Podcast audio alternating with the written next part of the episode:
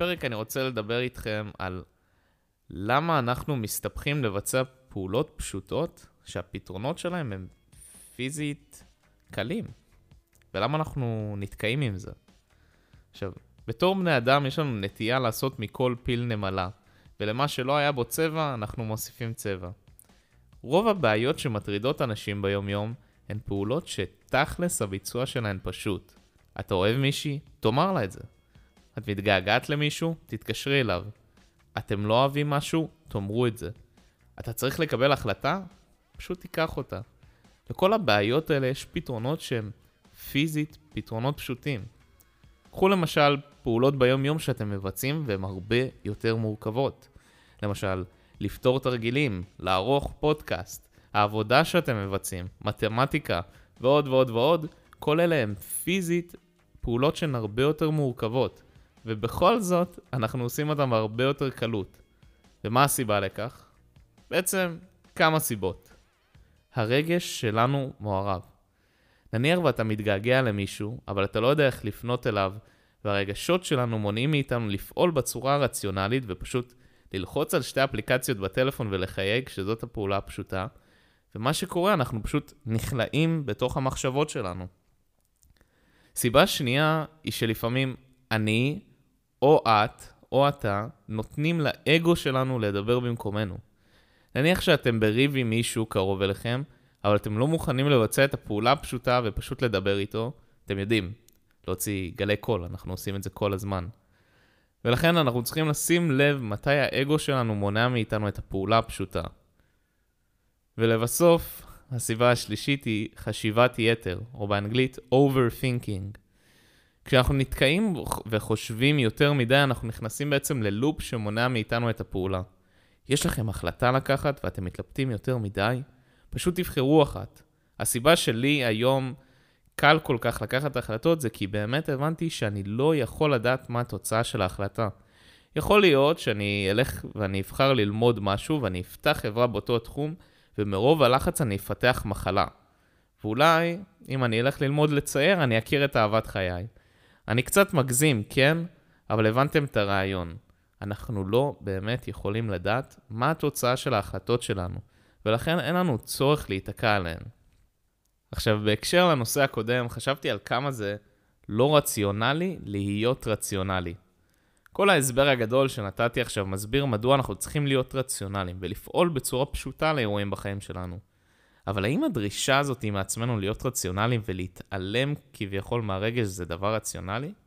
כי בטבע שלנו אנחנו יצורים רגישים ובמציאות מושלמת כל אחת תגיב בצורה רציונלית לאירועים בחיים שלה. אבל תכלס זה לא תמיד המצב, ולצפות להגיב בצורה רציונלית למצבים שבהם הרגש מעורב זה לא כזה רציונלי. אבל חשוב שאנחנו נהיה כמה שיותר מודעים ונשתדל לפעול בצורה הרציונלית יותר, כי היא פשוט הרבה יותר פשוטה ובריאה לנו. עכשיו איתי, מה אתה חושב לגבי הצורך לקחת פעולות פשוטות וקצת להתעלם מהרגש ולהיות רציונליים? תראה, בעיקרון כולנו חוטאים בזה, כן? אין מה לומר. אה, גם לפני הפעולה הכי פשוטה בעולם, אה, יש לנו, לרובנו, יש את האינסטינקט של לקחת רגע צעד אחורה ולחשוב אם זה דבר נכון. אם אני, רגע, רגע, אם אני לא אה, מכניס את עצמי לאיזה טעות, לאיזה אסון, אה, אבל פה גם אתה יכול בעצמך, בזה שאתה חושב על זה יותר מדי, אתה בעצמך ת, תגרום לטעות הזאת לקרות. נכון. וגם בעצם כשאתה חושב יותר מדי, אז הרעיון המקורי שהיה לך בראש, כל פעם שאתה עובר תהליך של חשיבה, הוא עובר איזה מין סינון והוא נפגע. בעצם אתה גם פוגע ביצירתיות שלך, וגם אתה מונע ממך לפ... לפעול בצורה שהייתה הכי טבעית לך, שזה האינסטינקט הראשוני, כמו שאמרת לי מקודם. בדיוק. לגמרי. בפרק אני רוצה לאתגר לכם קצת את החשיבה עם המחשבה הבאה. אחד הדברים החשובים ביותר לרוב בני האדם זאת מערכת יחסים זוגית. זה דבר שהכי חסר להרבה מאוד אנשים שאני באופן אישי שאלתי אותם. ויצא לי לאחרונה לשאול את עצמי, מדוע אני מחפש מערכת יחסים? והתחלתי לפרק את זה לגורמים. האם זה כי אני לא מרגיש שלם? האם אני מחפש מישהי שתאהב אותי אולי כי אני לא מס... אוהב מספיק את עצמי? אולי חסר לי חום ומגע? ואם כן, מדוע אני לא לוקח אותה מהסביבה שיש לי עכשיו? ואולי הכי קריטי, האם אני מחפש בריחה מהמציאות? שמתי לב שהרבה מאוד זוגות הם ביחד מתוך סוג של אסקפיזם. הם בורחים מהמציאות שלהם, כי אולי הם לא רוצים להתמודד עם משבר מסוים, או עם שאלות קשות, כמו האם עכשיו אני צריך להתקדם בחיים לשלב הבא, או אולי הוא רוצה להימנע מלהתמודד עם רגשות שיש לו. עוד פורמט של בריחה מזוג... בזוגיות זה הפחד להיות לבד. חלקנו מפחדים להיות לבד עם עצמנו מכמה סיבות.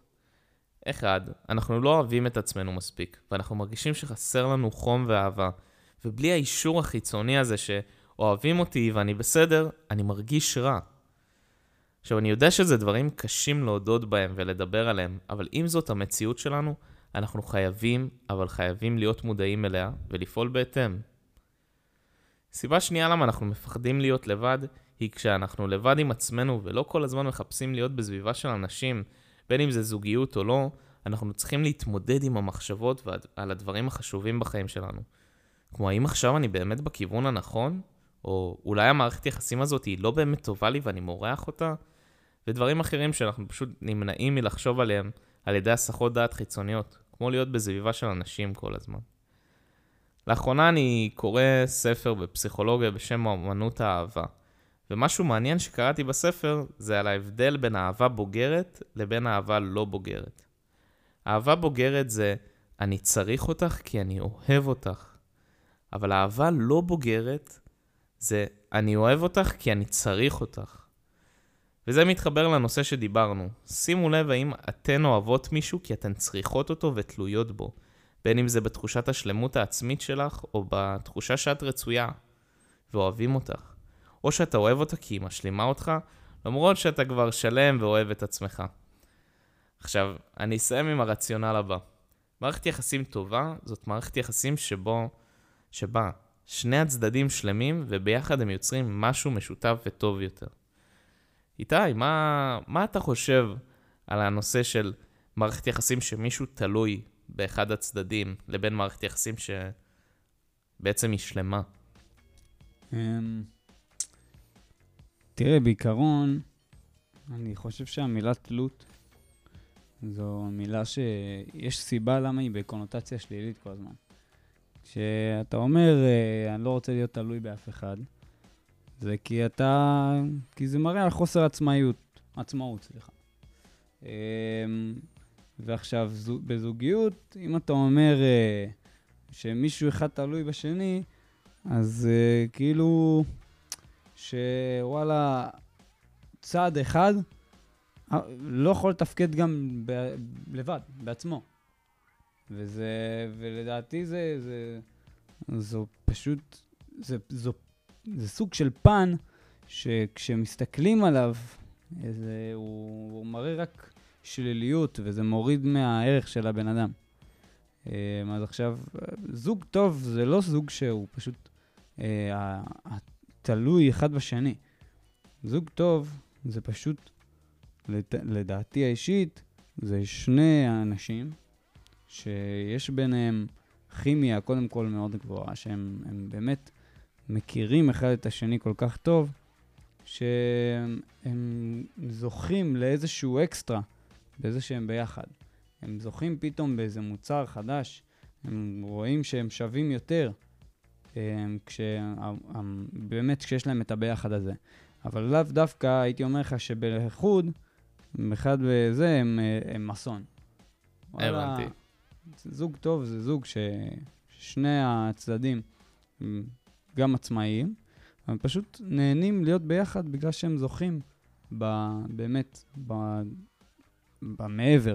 כן, הם בעצם יוצרים משהו משותף. גם כשאחד הצדדים תלוי בשני, הוא מעכב את ההתפתחות של השני, כי אתה רוצה להתקדם, אבל הצד השני לא נותן לך.